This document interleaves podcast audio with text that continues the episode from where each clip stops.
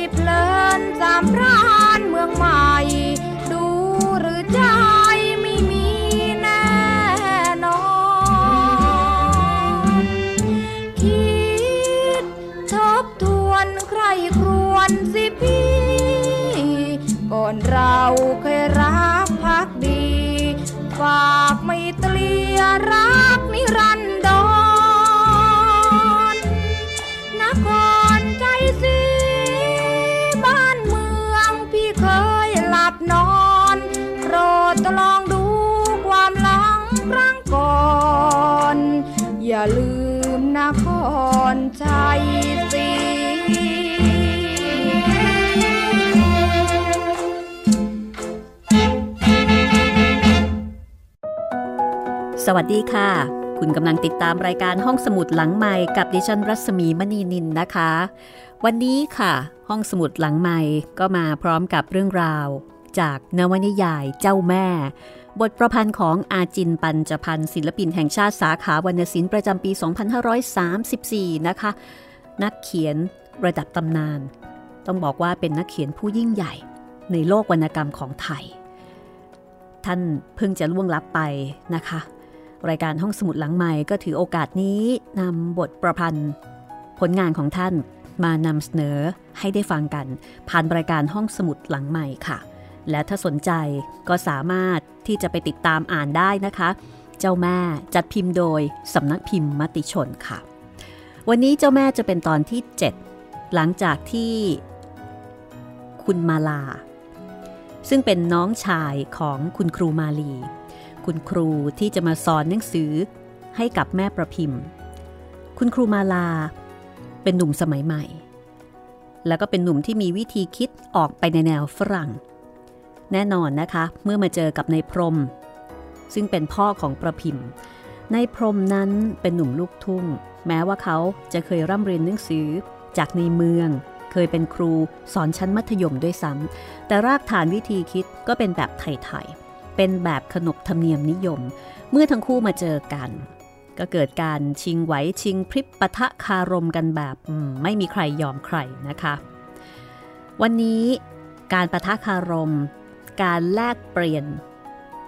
ความรู้ประสบการณ์นะคะ ถ้าพูดภาษาเดี๋ยวนี้ก็ต้องบอกว่ามีการบัฟกัน ยังไม่จบค่ะ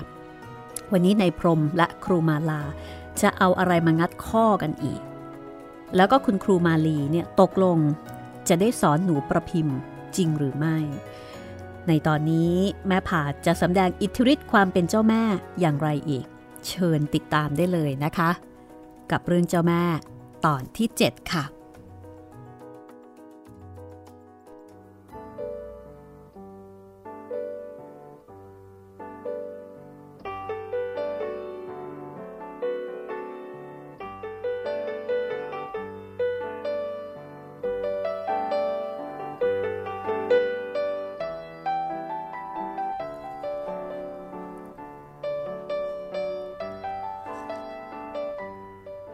ตอนที่คุณมาลา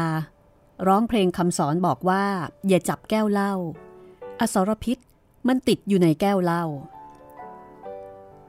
เนื้อหาของเพลง สะเทือนใจคนกินเหล้าอย่างในพรมยิ่งนัก พรมก็เลยมาถอนทุนคืน ด้วยการบอกว่า เมื่อกลางวัน พวกผมที่วงเหล้าได้ยินคุณร้องเพลงห้ามกินเหล้า ว่าจะจับแก้วเหล้าและของเมานะเด็กเอ๋ยศาสนาของคุณ สอนเด็กไม่ให้เสียคน แต่ศีลห้าของศาสนาพุทธ สอนทั้งเด็กและผู้ใหญ่ว่า สุราเมระยะมัชฌปมาทฐานา เวรมณีสิกขาปะทังสมาธิยามิ ทางไทยเราสอนกันมาตั้งพันพันปีแล้ว การสอนเด็กให้พ้นจากอบายมุกน่ะดี แต่กลัวว่า พอมันเป็นหนุ่มเป็นสาว มันจะลืมเสีย เรื่องสุรายาเมานี่ ผู้ใหญ่ต้องกินเพื่อสังคม พวกกระทรวง พวกเสนาบดี รัฐมนตรี ก็กินเหล้าในงานเลี้ยงพ่อหอมปากหอมคอ เรียกว่า เป็นความคึก เป็นความคึกคักของงานนั้นตำรานี้ก็มาจากฝรั่ง และพระฝรั่งก็กินเหล้าวาย เรื่องนั้น ก็เป็นเพราะที่ยุโรปอากาศหนาว มีหิมะ มีอะไรจำเป็นต้องใช้เหล้าให้ร่างกายอบอุ่น ผมทราบครับ คุณมาลายิ้ม ฟังในพรมอย่างเดียว แต่คุณคงไม่ทราบว่า สุนทรผู้สอนผู้ใหญ่ไว้ในนิราชเรื่องเหล้าท่านว่าไปถึงโรงกลั่นเหล้านั่นแหละ ท่านผู้เองก็ชอบเล้าจนได้นามว่า อารักษ์ขี่เมา แต่ท่านไม่เคยอยากไม่เคยอยากให้คนอื่นเอาอย่างท่านในเรื่องเล่า ท่านเขียนไว้ในกรนิราตอนนิราภูเขาทอง คนอ่านกันทั้งเมือง ผมอยากฟังสักหน่อย ได้เลย ถึงโรงเหล้าเตากลั่นควันขโมง มีคันโพงผูกสายไว้ปลายเสา โอบาปกรรมน้ำนรกเจียวอกเรา ให้มัวเมาเหมือนหนึ่งบ้าเป็นหน้าอายทำบุญบวชกรวดน้ำขอสำเร็จ พระสันเพชรโพธิยานประมาณหมาย ถึงสุราพารอดไม่วอดวาย ไม่ใกล้กลายแกล้งเมินก็เกินไป อ๋อ ครับ ยังไม่จบครับ ท่านสุนทรภู่นักปราชญ์ของผม ท่านบวชดด้วย กรของท่านมีปรัชญารักต่อจากเรื่องเล่านี้ด้วย ท่านว่าอะไรไว้หรือครับ เดี๋ยว คุณกับผม ต้องเข้าใจให้ตรงกันนะว่า ปรัชญาน่ะ รากศัพท์มันคือปัญญา เราต้องเข้าใจให้ตรงกันไว้ก่อน ครับ ปรัชญา มันคลุมไปหลายอย่าง คือปรัชญาน่ะ มันคือปัญญา ปัญญาก็เกิดจากความจริง ดูเหมือน จะมีชื่อพิเศษว่าสัจจะ สัจธรรม สุนทรภู่ท่านว่าถึงความเมาแล้ว ท่านก็โยงมาเทียบกับการเมารัก กรอนพวกนี้นะครับ หมอสอนศาสนาชาวฝรั่งรุ่นท่านสุนทรภู่ก็มีศรัทธา อย่างหมอสมิธหมอสอนศาสนา ท่านตั้งโรงพิมพ์ ท่านยังซื้อกรสุนทรภู่ไปพิมพ์ เรื่องพระอภัยมณีศรีสุวรรณทำเอาโรงพิมพ์หมอสมิธรวยไปเลย เอาละครับ ปรัชญาของท่านสุนทรภู่ว่ายังไงครับ ว่าอย่างนี้ ไม่เมาเหล้าแต่เรายังเมารัก สุดจะหักห้ามจิตคิดฉไหน ถึงเมาเหล้าเช้าสายก็หายไป แต่เมาใจ ทีนี้เมาใจนะ แต่เมาใจนี้ประจำทุกค่ำคืน นี่ไงครับ ทางไทยของผม เราสอนกันแบบผู้ใหญ่ มีรัก โลภ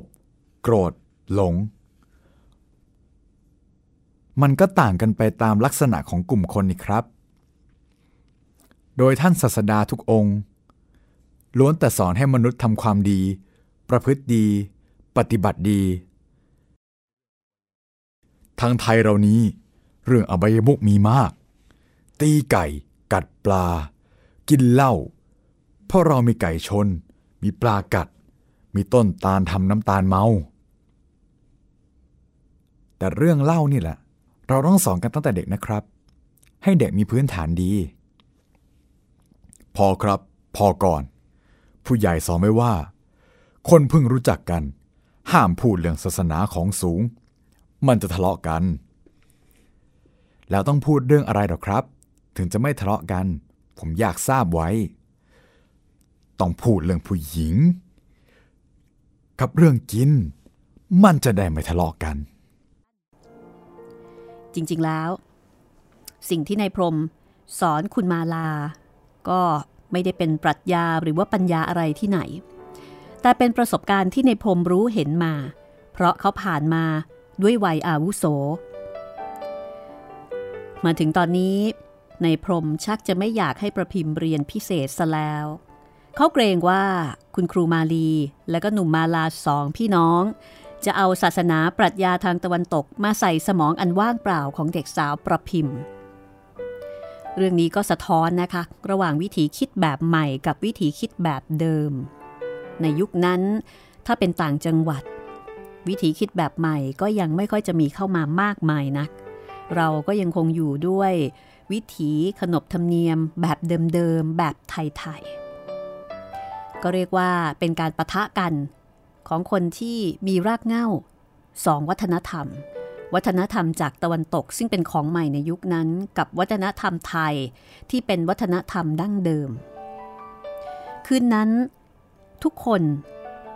นอนคิดกันไปต่างๆ นานา ทุกคนในที่นี้หมายถึงทุกคนในบ้านของนายพรหมนะคะ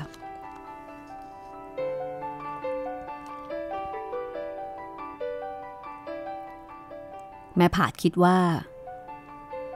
ตอนนี้ เรือบิน จะมาทิ้งระเบิดที่กรุงเทพหรือเปล่า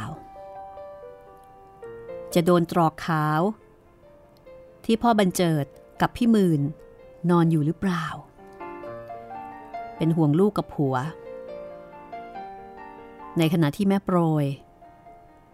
แม่โปรยก็คิดว่า เอ พรุ่งนี้จะทำอะไรให้คุณครูมาลีและคุณมาลากินดี คิดในฐานะแม่บ้านนายพรม ก็คิดกังวล ว่าหนุ่มกับสาวน้ำตาลใกล้มด ใครจะไปห้ามใจได้ คุณครูมาลี ก็นึกถึงในพรมกับแม่ผาด รู้สึกว่า ในพรมกับแม่ผาดเป็นคนประหลาดกว่าใครๆ ที่เธอเคยเห็นมา ส่วนคุณมาลาก็คิดว่า ต่างศาสนาจะอยู่ร่วมชายคากันได้อย่างไร มีความต่างทางวิธีคิด ส่วนประพิมพ์ ประพิมพ์ก็คิดว่า คุณมาลาหน้าตาดีกว่าบันเจิด ในขณะที่เจ้าพริ้งลูกน้องในพรม ก็คิดไปถึงแม่ของสาวเจ้า ที่ในพริ้งเนี่ยกำลังเฝ้าจีบอยู่ ว่าเมื่อไหร่ แม่ของสาวเจ้าจะอนุญาตให้เขาเข้าไปนอนข้างในกระต๊อบ ในขณะที่ในมิ่งก็คิดว่า เมื่อไหร่ในผาดจะยกเรื่องเรือแท็กซี่ขึ้นมาพูดสักที เพราะว่าตอนแรกผาดเนี่ย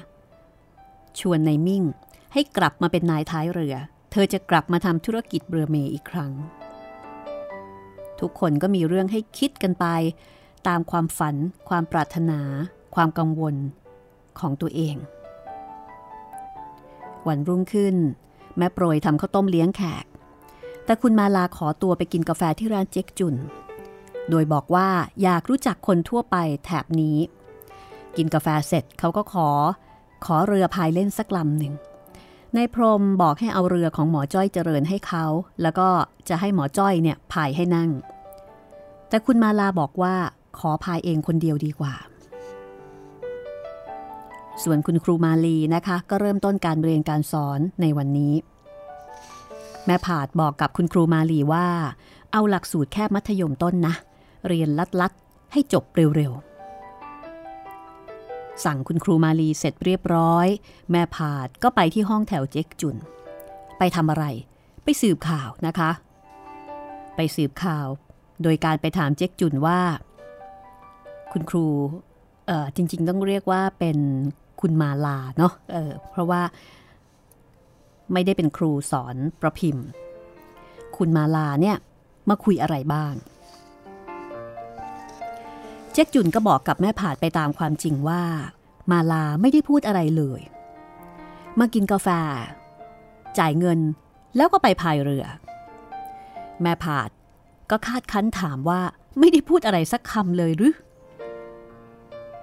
เจ๊กจุนก็บอกว่าพูด ถามราคาค่ากาแฟแค่นั้นเองเออคือแม่ผาดเนี่ยอยากจะรู้นะคะว่า การที่ คุณมาลา ไม่ยอมกินข้าว แล้วก็เลือกที่จะไปกินกาแฟร้านเจ๊กจุน โดยบอกว่าอยากรู้จักคนทั่วไปในแถบนี้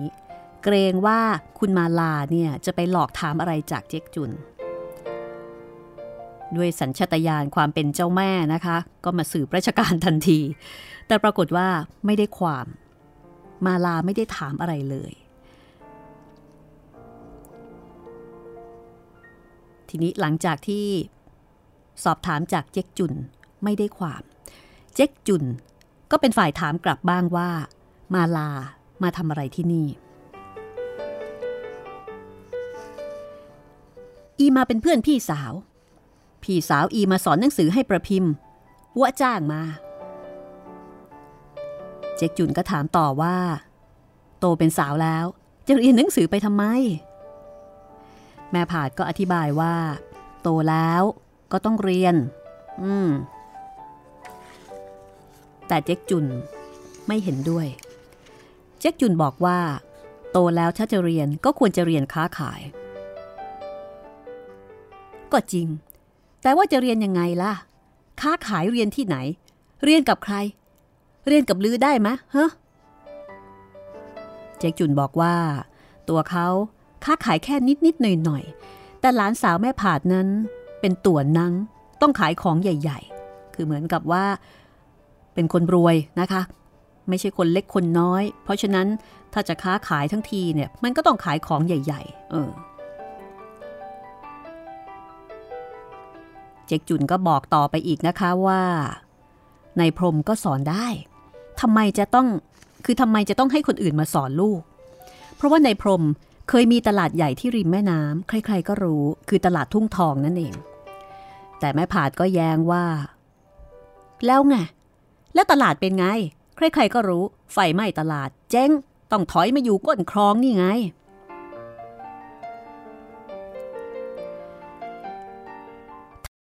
ทำเนียมจริง เจ้ต้องสู่ใหม่ อานายผางเอ้ยเลือรวยมาจากบางกอก เปิดตลาดริมนาชีวา แล้วสองหลังลือให้ค้าขายใหญ่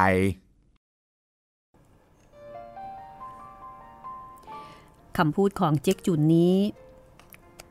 ทำให้แม่ผาดถึงกับอึ้งนะคะว่า เออ น่าคิด เจ๊กจุนบอกต่อไปว่า จ้างเข้ามาสองนางเสือก็เสียค่าจ้างคักทุ่งเข่าไปแล้ว อานายสองเองดีกว่าจ้างคงเอิง เข้ามาสองอาลายเล่าก็ไม่รู้อานายสองหลังเองดีกว่า ไม่ต้องเลี้ยงหมากหรอก เป็นครูหญิงทำกับข่าวไว้เลี้ยงผัวให้กินอร่อยอร่อยก็พอแล้วนอเรียงก็เรียงเป็นกุ๊กหมดสมัยแล้วนะจุน ผู้หญิงสมัยใหม่ ต้องเรียนวิชาความรู้ให้เท่ากับผู้ชาย ต้องให้ทันผัว ไม่ใช่จะพึ่งผัวอย่างเดียว แล้วก็ถ้ามันไม่มีผัว มันก็ต้องมีวิชาหากินเลี้ยงตัวได้ จริงไหมจุน แต่เจ๊กจุนไม่เห็นด้วย จุนเห็นว่าผู้หญิงต้องมีผัว หน้าที่ของผู้ใหญ่คือการหาผัวให้กับลูกหลานคือจะไม่มีได้ยังไง ถ้าไม่มีผู้ใหญ่ก็ต้องช่วย ก็สะท้อนสังคมในยุคนั้นนะคะ ซึ่งสังคมในยุคนั้นก็มักจะเป็นเช่นนี้ หน้าที่ที่จะให้ลูกหลานออกเย่าออกเรือน ก็เป็นหน้าที่ของผู้ใหญ่ในการที่จะจัดแจง ดูคนที่เหมาะสมในสายตาของผู้ใหญ่ให้ เจ๊กจุนบอกว่า มีผัวสำคัญกว่าอานายทำกับข้าวยังดีกว่า แม่อีทำกับข้าวเก่ง ให้อีเลี้ยงกับแม่อีก่อลาย อย่าไปเลี้ยงอย่างอื่นเลย ไม่ทางกิงเลี้ยวเลี้ยงทางกับข้าวดีกว่า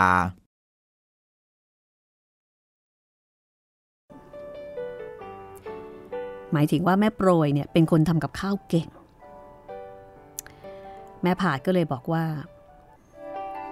อาไอจุน เดี๋ยวเองบอกให้ไปเปิดตลาดริมน้ำเดี๋ยวเองบอกให้ไปเรียนทำกับข้าว เองจะเอายังไงแน่วะแม่ผาดก็แย้งบอกว่าครูคนนี้เนี่ยเขาสอนโรงเรียนฝรั่งในจังหวัดมาแล้วนะ ยังไงยังไงประพิมพ์ก็ควรจะได้เรียนภาษาอังกฤษ แล้วอีจะไปพูดอังกฤษกับใครเวลานี่ยิปปิ้ง เวลานี่ยิปปิ้งมา จะเรียนภาษาก็เรียนภาษายิปปิ้งแล้วก็ไม่ว่าคงอังกฤษหรือยิปปิ้งก็ต้องกินข้าวอานาเอ้ยตั้งร้านขายอาหารดีที่สุดเลือดูสิจ่างเข้ามาเสียขาดจ่างให้เขา เขายังเอาเงินมาซื้อกบปีลางอัว เจ๊กจุนพูดให้แม่ผาดคิดอีก การเรียนกับการค้าขาย เงินจ้างครูที่หมุนเวียนมาสู่ร้านกาแฟ อืม จุน เองพูดดี ค่าเช่าร้านที่เองจะต้องให้เจ้าพรมนี่ เดือนละเท่าไหร่หึจุนก็บอกว่าเดือนละ 20 บาท ถามทำไมเหรอ แม่ผาดควักเงินให้ 20 บาท บอกว่าออกให้ เจ๊กจุนไม่เอา บอกไม่เอาโอ้เจ๊กจุนนี่ก็ดีมากเลยนะคะ แม่ผาดสั่งบอกว่าต้องเอา แล้วก็ยัดเยียดเงินใส่มือเจ๊กจุน เจ๊กจุนก็ถามบอกว่าค่าอะไร ค่าวิชาที่ลือบอกอ้วเรื่องร้านอาหารไง ถ้าอ้วเปิดร้านที่ริมแม่น้ำอ้วจะให้ลือช่วย ให้ลือเข้าหุ้นด้วย เจ๊กจุนก็บอกว่าไม่มีเงินนะ ไม่มีเงินจะเข้าหุ้น แม่ผาดบอกไม่เป็นไร จะให้หุ้นลม ทุนสิบส่วน จะให้เจ๊กจุนหนึ่งส่วน เงินไม่ต้องลง ได้หุ้นฟรี เป็นค่าวิชาที่เจ๊กจุนบอก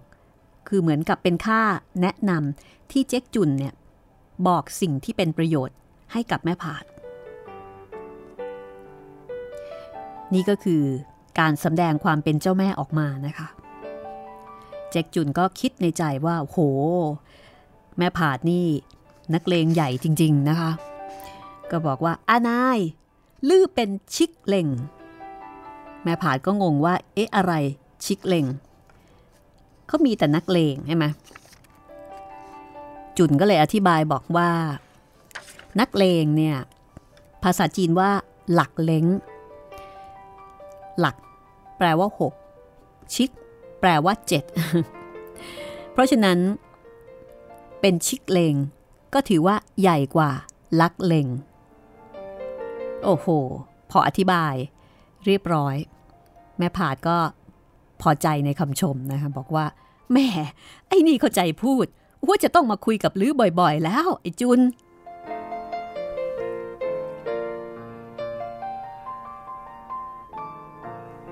เหมือนกับว่าแม่ผาดได้ไอเดียบางอย่าง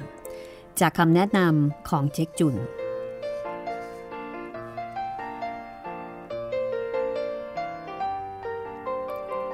ในขณะที่คุณมาลา ตอนนี้เขากำลังเพลิดเพลิน กับการพายเรือเล่นไปเรื่อยๆ ท่ามกลางอากาศที่สดชื่น ลมพัดเย็นสบาย ตอนนี้เป็นยามสาย แดดอ่อนๆ ในคลองก็มีร่มไม้ชายน้ำอยู่เป็นระยะระยะ เขาเริ่มชอบบรรยากาศชนบท ในขณะที่น้องชายกำลังเพลิดเพลินกับการพายเรือเล่น ครูมาลีก็เป็นห่วงน้อง เอ น้องชายดิฉันไปกินกาแฟแล้วก็หายไปเลย ดิฉันจะไปตามดูที่ร้านกาแฟนะคะ พรมก็บอกว่าไม่ต้องไปตามหรอก เพราะเมื่อกี้นี้เนี่ย พรมมาขอยืมเรือบดไปพายเรือเล่น ไม่ต้องเป็นห่วง พรมก็อธิบายว่าที่นี่ไม่มีอันตราย เมื่อมาลาพายเรือเบื่อแล้วก็คงจะกลับมาเอง แต่เขาเป็นห่วงพี่สาวคือพี่ผาดมากกว่า หายไปไหนก็ไม่รู้ คือจริง ๆ ผาดเนี่ย ไปสืบไปสืบราชการลับ คือไปสืบจากเจ๊กจุนไงว่ามาลามาพูด แล้วก็มาถามอะไรบ้าง แต่ว่าไม่ได้บอกใครก่อนไปว่าไปไหน ในขณะที่แม่โปรยก็บอกว่า เธอเองตอนนี้เนี่ย ห่วงประพิมพ์ คือต่างคนต่างก็มีห่วงของตัวเองนะคะ พี่ห่วงน้อง น้องห่วงพี่ เธอเป็นแม่ เธอก็ห่วงลูก ห่วงว่าลูกจะเรียนหนังสือยังไง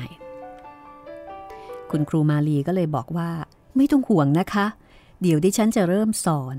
เพราะว่าคุณพี่จัดห้องเรียนเอาไว้แล้วตั้งแต่เมื่อวาน แม่โปรยก็บอกว่าไม่ต้องรีบ เกรงว่านักเรียนจะเบื่อ การเรียนต้องให้เด็กสนุก อย่าบังคับให้เรียนมากมายนักนะคะ โอ้โห แม่โปรยนี่ก็ทันสมัยทีเดียวนะคะ คุณครูมาลีบอกว่า เอ คุณพี่นี่ก็แปลก ควรจะต้องเร่งให้ดิฉันสอนมากๆ นี่กลับให้สอนตามสบาย แม่โปรยแย้งว่า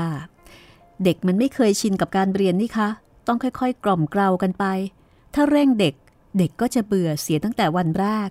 ค่อยๆ สอนนะคะ เอาเป็นแบบคุยกับเด็ก แล้วค่อยๆ แทรกความรู้ไปในการคุยก็คงจะดี ก็ถือได้ว่าแม่โปรยนี่ก็เป็นคนทันสมัยนะคะ ไม่เร่งเรียน ส่วนในพรมไม่ออกความเห็น ตอนนี้ในพรมแทบไม่อยากไม่อยากให้ครูมาลีสอนลูกสาวด้วยซ้ำเขากลัวว่าคุณครูโรงเรียนแหม่ม จะมาสอนศาสนา ให้กับลูกสาวของเขา อันนี้เป็นประสบการณ์จากการที่ได้งัดข้อกับครูมาลานะคะ ซึ่งสองคนพี่น้องนี้เนี่ยก็นับถือศาสนาคริสต์ต่างคนต่างคิดนานาจิตตังครูอยากสอน แม่อยากให้ลูก มีความสุขกับการเรียน ในขณะที่พ่อไม่อยากให้ลูก คือไม่อยากให้ลูกรู้ศาสนาอื่น ในท้องที่ของอตำบลนินเพชร ก็ถือได้ว่า เป็นท้องนาที่ค่อนข้างจะกันดานคือไม่ได้ไม่ได้เป็นแหล่งเจริญ เหมือนกับทุ่งทอง ที่นี่มีวัดอยู่ใกล้บ้าน คือใกล้บ้านในพรมนะคะ มีนักร้องยิเกลำตัด แล้วก็มีร้านกาแฟ ร้านกาแฟก็มีอยู่ร้านเดียวก็คือร้านเจ๊กจุน ในพรม ไม่อาจจะอยู่เหงาๆได้ เขาเรียกหมอจ้อยเจริญ ให้เอาเรือออกไปบ่อนที่ตลาดญี่ปุ่น คือในพรมเคยชินกับการอยู่ตลาดใหญ่ มีผู้คนเยอะๆ พอมาอยู่ที่นินเพชร ซึ่งค่อนข้างจะเงียบเหงา ในพรมก็ มักจะไปเที่ยวที่อื่น ซึ่งที่ที่ในพรมชอบไปก็คือบ่อน คราวนี้นายทายมิ่งขอไปสนุกด้วย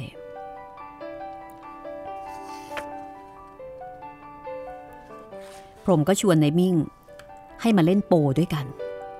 แต่นายมิ่งบอกว่า ไม่เล่น เขากลัวนายผาดจะด่า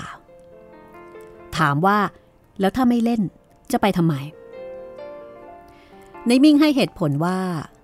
เขาอยากจะไปดูคลอง ว่าระดับน้ำมันตื้นลึกยังไง ดูความลึกของคลอง เพราะว่านายผาดจะเดินเรือแท็กซี่เขาต้องรู้ระดับน้ำ คือความฝันของนมิ่งตอนนี้เนี่ยเขาอยากกลับมาเป็นนายท้ายเรือเหมือนเดิม เขาก็รอว่าเมื่อไหร่ แม่ผาดจะเอ่ย จะเอ่ยเรื่องนี้ขึ้นมาอีกครั้งหนึ่งให้มันเป็นจริงเป็นจังนะคะ หลังจากที่เอ่ยปากชวนเขาให้เลิกขี่สามล้อ แล้วก็มาเป็นนายท้ายเรือเหมือนเดิม เพราะว่าแม่ผาดเนี่ยจะทำธุรกิจธุรกิจเรืออีกครั้งหนึ่ง คือทำแท็กซี่ในกรุงเทพไม่ได้ ก็มาทำธุรกิจเรือที่บ้าน ไหนมิ่งก็เลยอยากจะไปดู อยากไปดูคลองนะคะนายพรมก็บอกว่าไม่ต้องไปดูหรอก หน้าแล้งคลองนี้มันแห้ง เกวียนน่ะลงเดินได้ แต่อย่าคิดมาเดินเรือในคลอง นายไทมิ่งก็เล่าให้ในายพรมฟังบอกว่า แม่ผาดชวนเขาให้มาทำธุรกิจเดินเรือด้วยกัน แต่ในายพรมไม่เห็นด้วย ในายพรมบอกว่า ไม่น่าจะมีผู้โดยสาร ผู้โดยสารก็น่าจะมีอยู่ไม่กี่คน เช่น มีเขา มีหมอจ้อย แล้วก็มีไอ้พริงยี่เก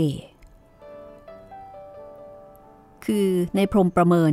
ด้วยประสบการณ์ของเขาด้วยความคิดของเขาว่า ไม่น่าจะ work ไม่น่าจะมีผู้โดยสาร น่าจะมีอยู่ไม่กี่คน แต่นายไทมิ่งก็บอกว่า เหมือนกับเขาเชื่อเขาเชื่อแม่ผาด ว่าแม่ผาดวางแผนเอาไว้ เขารับหน้าที่ที่จะเป็นนายท้าย เขาต้องรู้เส้นทางนายพรมก็เลยชวนให้ลงเรือไปดูคลองกัน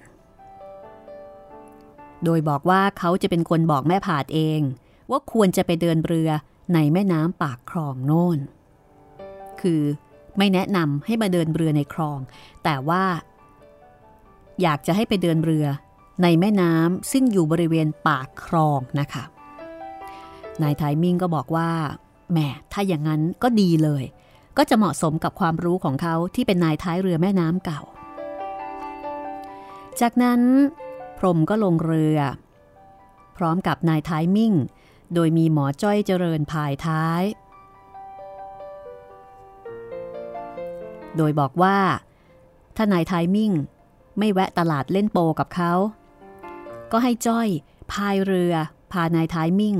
ไปดูให้ถึงแม่น้ำดูท่าเรือทุ่งทองถิ่นเก่าของเขา ซึ่งจอยเองก็เต็มใจไป เขาเองก็อยากจะกลับไปดูถิ่นเก่าเหมือนกัน จากนั้นเรือสำปั้นสองคนนั่งหนึ่งคนพาย ก็เคลื่อนลำออกจากท่าน้ำบ้านนินเพชรออกเรือได้ไม่เท่าไหร่ ก็สวนทางกับหนุ่มมาลาที่พายเรือบดสวนทางมาเพื่อที่จะกลับบ้าน พรมก็เอ่ยปากทักทายนะคะว่า ไปไหนมาล่ะคุณมาลา พายไปเรื่อยครับ อากาศดีจัง สบายก็อยู่นานๆสิครับ ในพรมแสดงความใจกว้างนะคะ คุณมาลา คนจากจังหวัดมาพายเรือเล่น ในพรม ในมิ่ง หมอจ้อย ซึ่งเป็นคนเจ้าถิ่นกำลังพายเรือดูร่องน้ำหาช่องทางทำมาหากิน ฝ่ายแม่ผาด เดินมาจากร้านเจ๊กจุนมานั่งที่ศาลาท่าน้ำครุ่นคิดไปตามคำของเจ๊กจุน กับการที่แนะนำให้ประพิมพ์เรียนทำอาหาร เพื่อที่จะไปเปิดร้านอาหารที่ริมแม่น้ำหาเงินเข้าบ้าน แม่ผาดก็เอ๊ะ ชักจะสองจิตสองใจว่ามันจะดีกว่าการเรียนการศึกษาหรือเปล่านะ เรื่องนี้เป็นเรื่องที่เธอควรจะต้องคิดให้รอบคอบ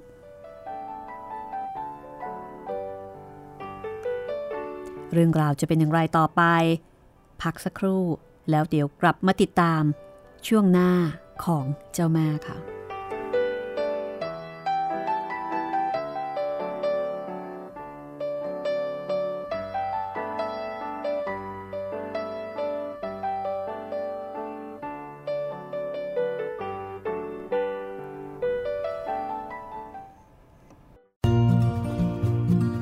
ห้องสมุดหลังใหม่ โดยรัศมีมณีนิน วิทยุไทย PBS www.thaipbsradio.com ออกอากาศจากอาคารบี องค์การกระจายเสียงและแพร่ภาพสาธารณะแห่งประเทศไทย ถนนวิภาวดีรังสิต กรุงเทพมหานคร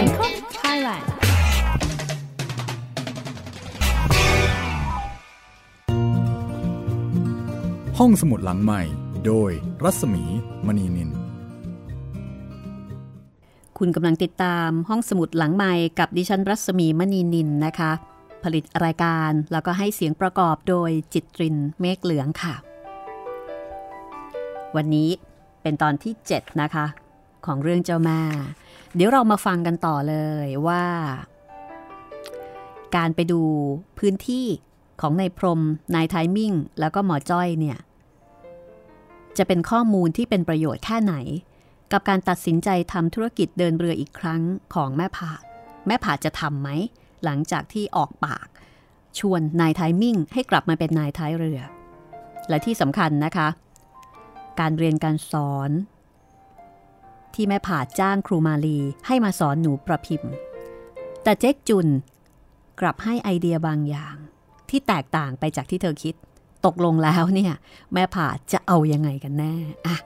ลองมาฟังกันเลยกันละกันนะคะ กับเจ้าแม่ ตอนที่ 7 ช่วงสองค่ะ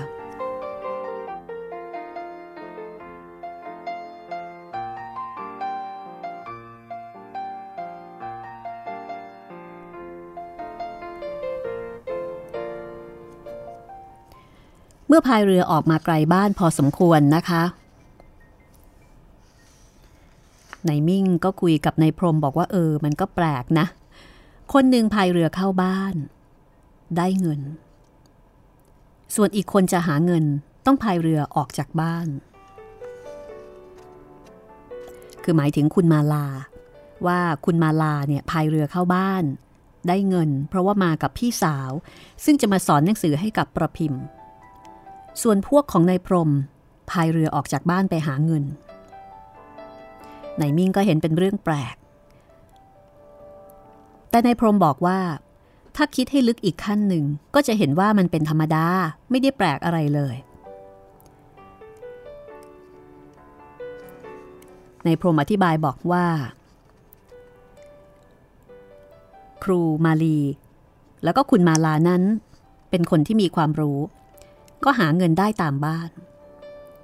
ส่วนคนที่ไม่มีความรู้ ก็ต้องออกมาตากแดดตากลม หาเงิน คือต้องออกมาหาเงินข้างนอก ต้องออกมาเสี่ยงโชคกับบ่อนโป ในขณะที่นายท้ายมิ่ง ก็ต้องออกมาดูระดับน้ำคลอง เพื่อคิดอ่านการเดินเรือให้กับแม่ผาดนายท้ายมิ่งได้ฟังคำของนายพรมก็นิ่งไป คือเหมือนกับนายพรมเนี่ยพูดด้วยความ น้อยเนื้อต่ำใจอะไรบางอย่างกับการที่บอกว่า มาลาเป็นคนที่มีความรู้ ในขณะที่ตัวเองเนี่ย ไม่มีความรู้ต้องมาตากแดดตากลมทำมาหากิน หมอจ้อยเจริญค้าน เพราะเกรงว่านายพรมจะโกรธว่า ไม่จริงหรอกนาย นายก็มีความรู้เสือป่า นายมิ่งก็มีความรู้เรือเม ผมก็มีความรู้เสนารัก เราทั้งสามก็มีความรู้ทุกคน แต่เราก็ต้องออกหาเงินนอกบ้าน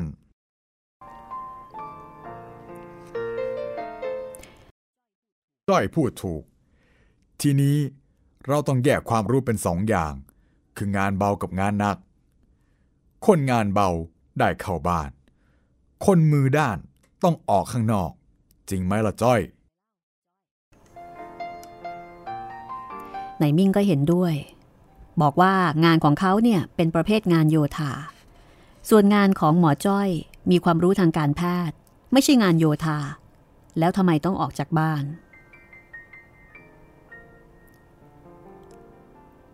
นายพรมก็บอกว่า ที่หมอจ้อยต้องออกจากบ้านเนี่ยเป็นเพราะว่าหมอจ้อยรักเขา กลัวว่าเขาจะเหนื่อย ก็เลยมาพายเรือให้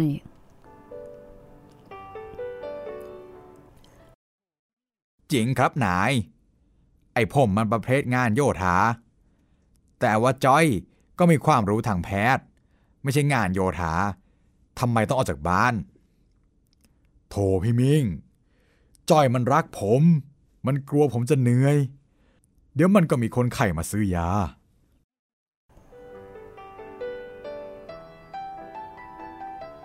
มิ่งยิ้มด้วยความพอใจ เพราะคารมของนายพรม ผู้มีสติปัญญา แล้วก็ไหวพริบ คือมีจิตวิทยาในการพูดให้คนเนี่ยรู้สึกดี ทั้งที่ในความเป็นจริงในมิ่งอยากจะกลับมาเป็นนายท้ายเรือ เพราะว่าเป็นอาชีพที่ตัวเองรัก คุ้นเคย แล้วก็จะน่าจะน่าจะมีรายได้ดีกว่าเดิม จากนั้นจ้อยก็ถามขึ้นว่าทำไมคลองนี้ถึงเรียกว่าคลองญี่ปุ่น แต่ก่อนนี้มีคนญี่ปุ่นมาอยู่ หรือยังไง ถึงได้ตั้งชื่อว่าครองญี่ปุ่น พรมก็เลยเล่าให้ฟังว่า สมัยรัชกาลที่ 5 พระพุทธเจ้าหลวงต้องการจะให้ชาวนาที่อยู่ไกลจากแม่น้ำได้มีน้ำทำนา ท่านก็เริ่มคิดการชนประทาน ที่แปลว่า ให้น้ำหรือพระราชทานน้ำพระองค์ให้ขุนนางในกระทรวงเกษตราธิการทำการสำรวจทั่วไป แล้วก็เห็นว่าพื้นที่นินเพชรไม่มีคลอง จึงให้ขุดคลองจากแม่น้ำท่าจีน ปากคลองอยู่ตรงทุ่งทองของของในพรม ขุดเอาน้ำเข้ามาในพื้นที่นินเพชร เหตุที่ชาวบ้านเรียกกันว่าคลองญี่ปุ่น เพราะว่าใช้ช่างชาวญี่ปุ่นมาสำรวจพื้นที่ ชาวบ้านก็เลยเรียกว่าคลองญี่ปุ่น จริงๆแล้วมีชื่อทางราชการอย่างอื่น แต่ชาวบ้านก็คุ้นเคยกับการเรียกว่าคลองญี่ปุ่นมากกว่า คลองดังกล่าว นอกจากจะมีประโยชน์แก่ชาวนาในการนำน้ำเข้านาแล้ว เวลาเกี่ยวข้าวได้ข้าวเปลือก ก็ยังใช้คลองนี้เป็นเส้นทางในการขนข้าวเปลือกออกไปยังแม่น้ำเพื่อส่งโรงสีที่อำเภอบางเลน ซึ่งเป็นเส้นทางที่สะดวกมาก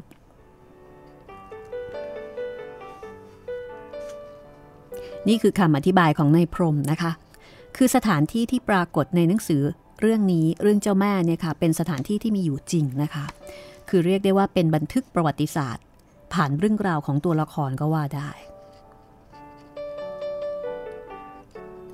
แต่ในมิ่งบอกว่าเรื่องที่เขารู้เกี่ยวกับญี่ปุ่นเป็นอีกอย่างหนึง่งนายพรมก็เลยบอกว่าอ้าวรู้มาได้ยังไง เอามาแลกเปลี่ยนความรู้กันหน่อยสิ คือเรื่องตำนาน เรื่องเก่าๆ ทั้งหลายทั้งปวงเนี่ยนะคะ บางทีมันก็มีคล้ายๆกับ มีหลายแบบหลายเวอร์ชั่นนายมิ่งก็เล่าบ้างว่า ตัวเขาเอง เดินเรือในแม่น้ำท่าจีนมาหลายปี เคยมีคนแก่ๆ ที่โดยสารเรือ เล่าให้ฟังว่าคลองนี้เนี่ย ขุดแล้วตั้งนาน ต่อมามีชาวญี่ปุ่นมาตั้งร้านถ่ายรูปในอำเภอบางเลน เอาเรือเข้ามาพายเล่นแก้เหงาในวันพระวันโกน ที่จริงแล้วเขาไม่ได้มาพายเรือเล่นนะคะ แต่เขามาตกปลา แล้วที่จริงกว่านั้นก็คือ ไม่ได้มาตกปลาอย่างเดียว แต่เขามาวัดค่ะ คือทำทีเป็นตกปลา ใช้สายเบ็ดตกปลานั่นละ่ะ อย่างระดับน้ำตื้นลึก ตรงไหนลึกเท่าไหร่ ตรงไหนตื้นเท่าไหร่ เพื่อทำรายงานส่งไปยังประเทศญี่ปุ่น เพราะฉะนั้นทางญี่ปุ่นก็จะรู้ภูมิประเทศ ของของบ้านเรานะคะ โดยการที่ส่งคนมาทำเนียน มาทำเป็นตกปลาคือเนียนมาก ถามว่ารู้ไปทำไม ก็รู้เป็นข้อมูลไว้ เพื่อที่จะบุกประเทศไทย จะได้รู้ว่าเรือเนี่ย จะเข้าคลองไหนได้บ้าง คลองไหนน้ำลึก คลองไหนน้ำตื้น ซึ่งตรงนี้มันก็จะเป็นข้อมูลสำคัญใช่ไหมคะ ในการเดินเรือ ถ้าเกิดว่าผีพรามเข้ามาในเรือที่เออผีพรามเข้ามาในในคลองที่มันที่น้ำมันตื้น เรือก็ไปไม่ได้ ก็ติด เพราะฉะนั้นก็ต้องมีข้อมูลตรงนี้ว่าควรจะเข้าคลองไหนที่เรือมันจะไม่ติด เรื่องที่ในมิ่งเล่าให้ฟังนี้ น่าสนใจ ในพรมยอมรับฟังแล้วก็บอกว่า เรื่องนี้เมื่อเด็กๆเเขาก็เคยเห็น สงสัยว่าคงจะต้องค้นคว้าต่อไป ว่าชื่อคลองญี่ปุ่นเนี่ย จะมาจากการที่จ้างญี่ปุ่นมาสำรวจเพื่อขุดคลอง หรือเป็นเพราะเมื่อมีคลองแล้ว มีญี่ปุ่นเข้ามาล้วงตับ เพื่อทำจารกรรมข้อมูลส่งกองทัพของเขา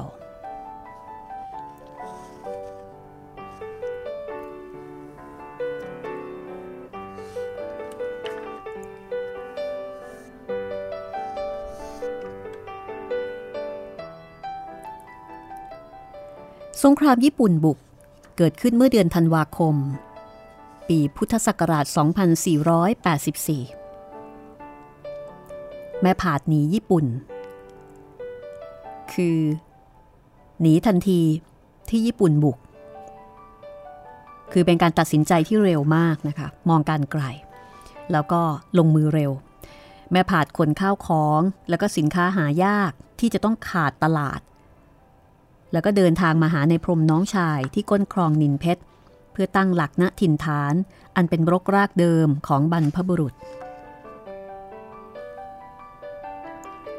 เมื่อเห็นว่า ประพิมพ์ ลูกสาวในพรมเป็นสาวแล้ว แต่ไม่ได้เรียนหนังสือเหมือนอย่างหนุ่มสาวที่มีฐานะในยุคนั้น แม่ผาดก็ไปจ้างครูพิเศษจากจังหวัดนครปฐมให้มาสอนวิชาสามัญแก่ประพิมพ์แบบตัวต่อตัว ในพรมนั้นทีแรกก็ชอบใจที่ประพิมพ์ จะได้เรียนวิชาสามัญ แต่เมื่อเห็นครูคุณครูมาลี ที่เป็นครูเก่าของโรงเรียนแหม่มในจังหวัด ในพรมก็ชักจะไม่พอใจ เกรงว่าครูเนี่ยจะมาแอบสอนศาสนาคริสต์ให้กับลูกสาวของตน เหมือนกับเกรงว่าจะมาเผยแพร่ศาสนาคริสต์แต่ก็แสดงอะไรออกมามากไม่ได้ เพราะว่าเห็นแก่หน้าของพี่สาวนะของเจ้าแม่ ซึ่งเป็นเป็นคนจัดการเป็นคนเจ้ากี้เจ้าการในการจ้างครูพิเศษนี้ด้วยความหวังดีกับหลานสาว ในเดือนมกราคมต้นปี 2485 อังกฤษอเมริกามาทิ้งระเบิดในกรุงเทพ เสียงทิ้งระเบิดดังแว่วมาถึงนินเพชร ไฟไหม้กรุงเทพ แสงสีแดงจับท้องฟ้าก็มองเห็นไกลไปถึงนินเพชร คือสมัยก่อนนี่โหมันเห็นกันหมดเลยนะคะ การทิ้งระเบิดกรุงเทพนั้น หนังสือพิมพ์ก็ลงข่าว คนที่ตลาดใกล้ ๆ นินเพชรก็ได้อ่านกันทั่ว แม่ผาดก็เป็นห่วงผัว คือมื่นดำแล้วก็ห่วงลูกชาย คือพ่อบัญเจิด อยากจะเข้ากรุงเทพแล้วก็ไปชวนสองหนุ่มนั่น ให้มาหลบภัยกันที่นินเพชรแห่งนี้ แต่ปรากฏว่าเมื่อไปปรึกษาหลวงอาที่วัดนินเพชรหลวงอาให้คติว่าถ้าคนที่กรุงเทพเดือดร้อนมีภัย พวกนั้นก็ย่อมจะหนีมาเอง ไม่ต้องไปรับไม่ต้องไปชวน จะสวนกันเสียเที่ยวเปล่าๆยังไม่มีมือถือนะแหมทำไมแค่โทรกริกเดียวส่งไลน์นิดเดียว ก็รู้เรื่องใช่ไหมแต่สมัยนั้นไม่ได้ ขืนไปดีไม่ดีจะสวนกัน แม่ผาดเชื่อคำพูดของหลวงอาจึงไม่ไปกรุงเทพ แต่เร่งเร้าให้ครูพิเศษเริ่มสอนประพิมพ์ทันที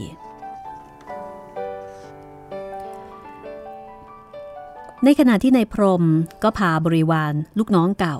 นั่งเรือตามลำคลองเพื่อดูดูระดับน้ำว่าจะเดินเรือแท็กซี่ในคลองตามโครงการของแม่ผาดได้หรือไม่ ในพรมให้หมอจ้อยพายเรือไปจนถึงแม่น้ำแล้วก็นั่งพักที่โคนต้นมะขามหน้าบ้านเก่า ริมแม่น้ำ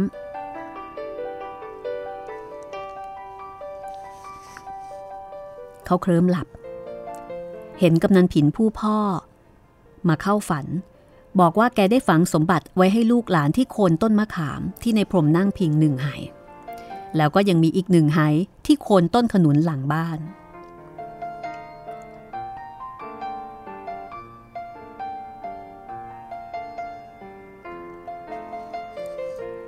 ปรากฏว่า ในพรมก็สั่งให้บริวารนนะคะ ขุดสมบัติ ตามความฝัน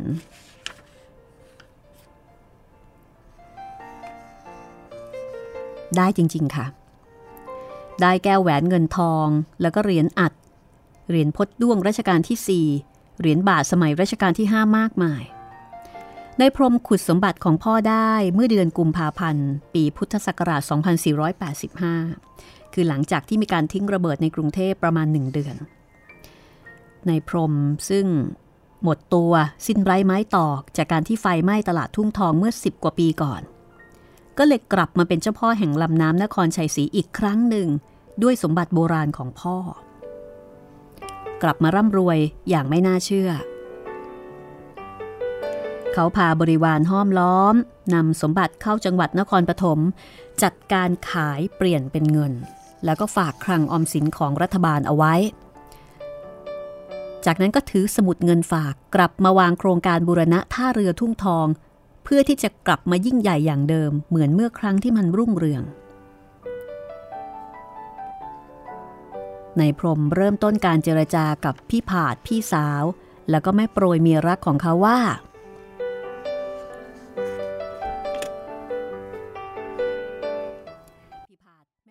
พิพาทแม่โปรย เรื่องจะให้ประพิมพ์เรียนพิเศษ หรือไม่เรียน ผมยกให้เป็นเรื่องของพิพาท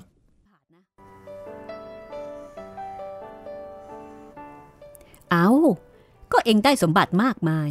แล้วจะเสียดายเงินค่าจ้างครูอีกหรือ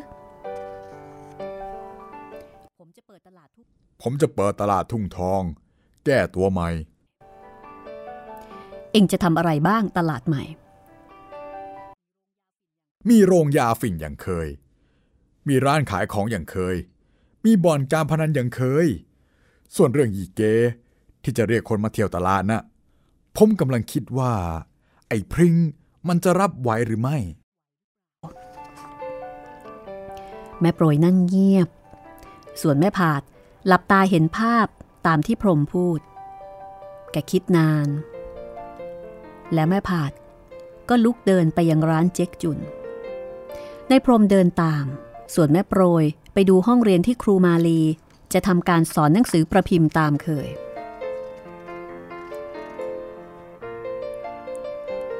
แม่ผาดเดินไปที่ร้านเจ๊กจุน แล้วก็เปิดฉากการเจรจา โดยถามเจ๊กจุน เกี่ยวกับเรื่องที่แนะนำให้เธอเปิดร้านขายอาหารหาเงิน จุนเอ้ย อ็งพูดเรื่องการเปิดร้านขายอาหารหาเงินอีกทีสิวะ วันที่ลือบอกว่าประพิมพ์จะเรียนไปทำไม โตแล้ว เรียนเสียเงินลือบอกว่าโตแล้วทำงานหาเงินดีกว่า ที่บอกว่า ให้ทำครัวทำกับข้าวขายน่ะ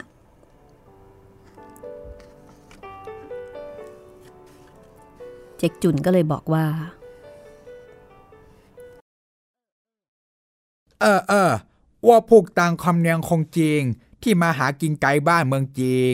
ต้องหาเงินอย่างเดียว หาเล็กหาน้อยก็ต้องหา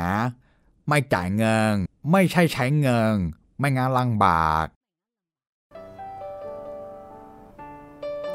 แม่ผาก็บอกว่าคนไทยก็เหมือนกันนั่นแหละ อย่างเธอเองทำมาหากินอยู่ในบางกอก พอออกมาอยู่บ้านนอก เธอก็ต้องคิดหาเงินอย่างธรรมเนียมของจีนเหมือนกัน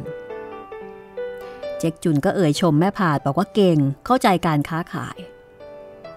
แต่แม่ผาดออกตัวว่าเธอต้องเรียนอีกเยอะ เรียนจากเจ๊กจุนนี่แหละ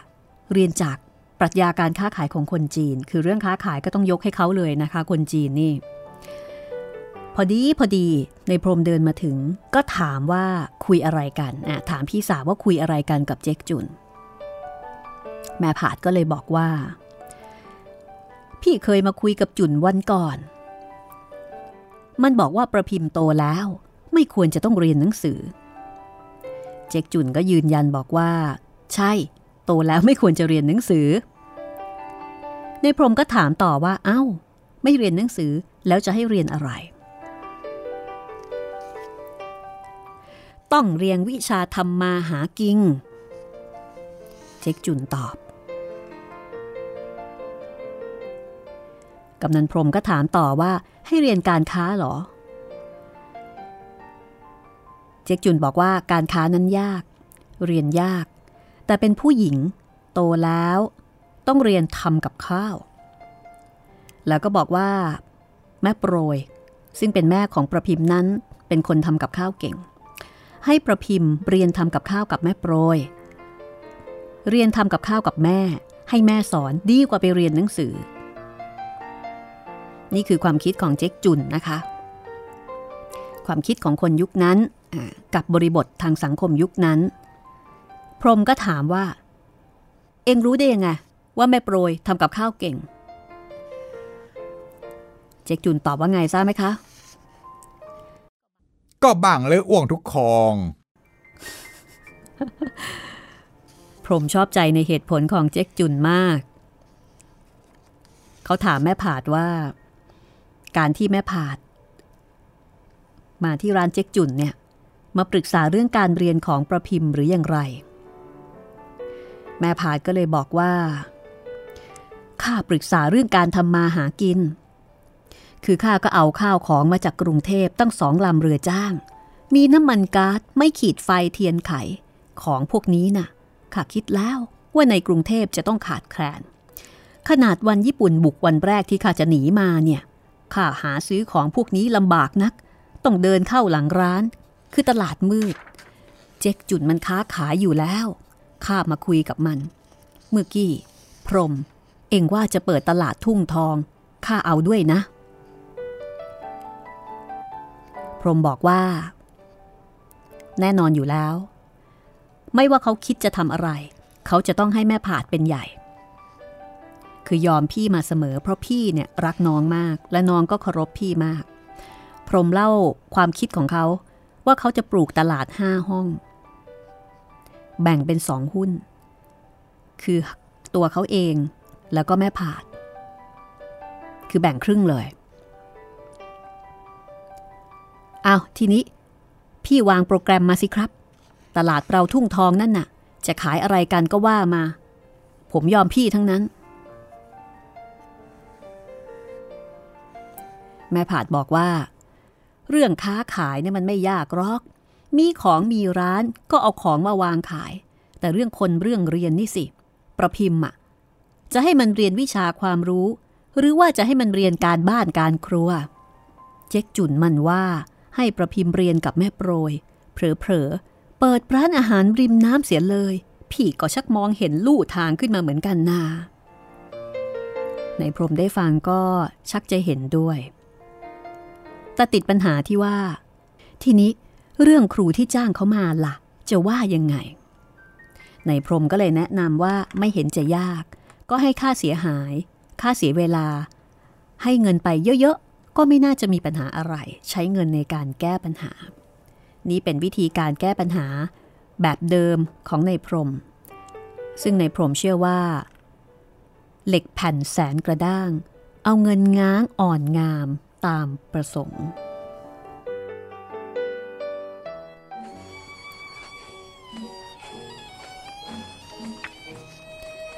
พี่กับน้องเห็นพ้องต้องกัน แต่มีอยู่เรื่องเดียวที่แม่ผาดไม่เห็นด้วยกับนายพรม มีอยู่เรื่องเดียว เรื่องนั้นคือเรื่องอะไร ติดตามได้ตอนหน้านะคะ กับเจ้าแม่ ตอนที่ 8 ค่ะ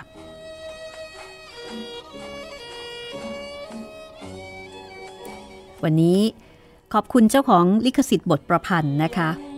คุณแน่งน้อย ปัญจพันธ์สำนักพิมพ์มติชน ขอบคุณร้านน้องท่าพระจันทร์นะคะ ที่ให้ทางรายการนำเพลงสร้อยแสงแดง มาเป็นเพลงประกอบในขณะเล่าเรื่องนะคะสร้อยแสงแดงก็มาจากอัลบั้มไซโยกออเคสตราไพเราะมาก ขอบคุณเพลง สาวนครชัยศรีของคุณละอองดาวโสธรบุญ เพลงรักพี่เสียดายน้องเพลงนี้ล่ะค่ะ โดยคุณศักชัยวันชัย รัศมีมณีนิน และจิตรินเมฆเหลืองผลิตรายการ ขอบคุณสำหรับการติดตามรับฟังนะคะ สวัสดีค่ะยังรักฝังใจจดจำได้ดี ที่ลองใจยอดรักของพี่ คนดีอย่าด่วนวันไหวจงทบทวนใครครวนน้องพี่เนื้อทองทั้งสองบางนี้ ก็เหมือนพี่และน้องร่วมใจนครชัยศรีน้องพี่ มีความหมายสามพรานเนื้อทองน้องใหม่ ที่ฝากใจหวังเชื่อมสัมพันธ์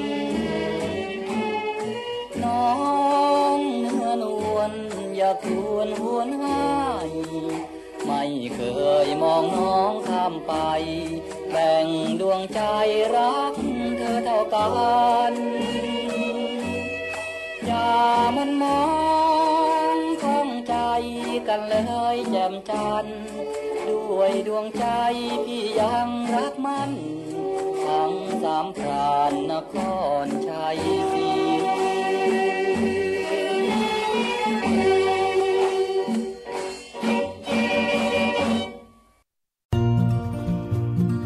ห้องสมุดหลังใหม่ โดยรัศมีมณีนิน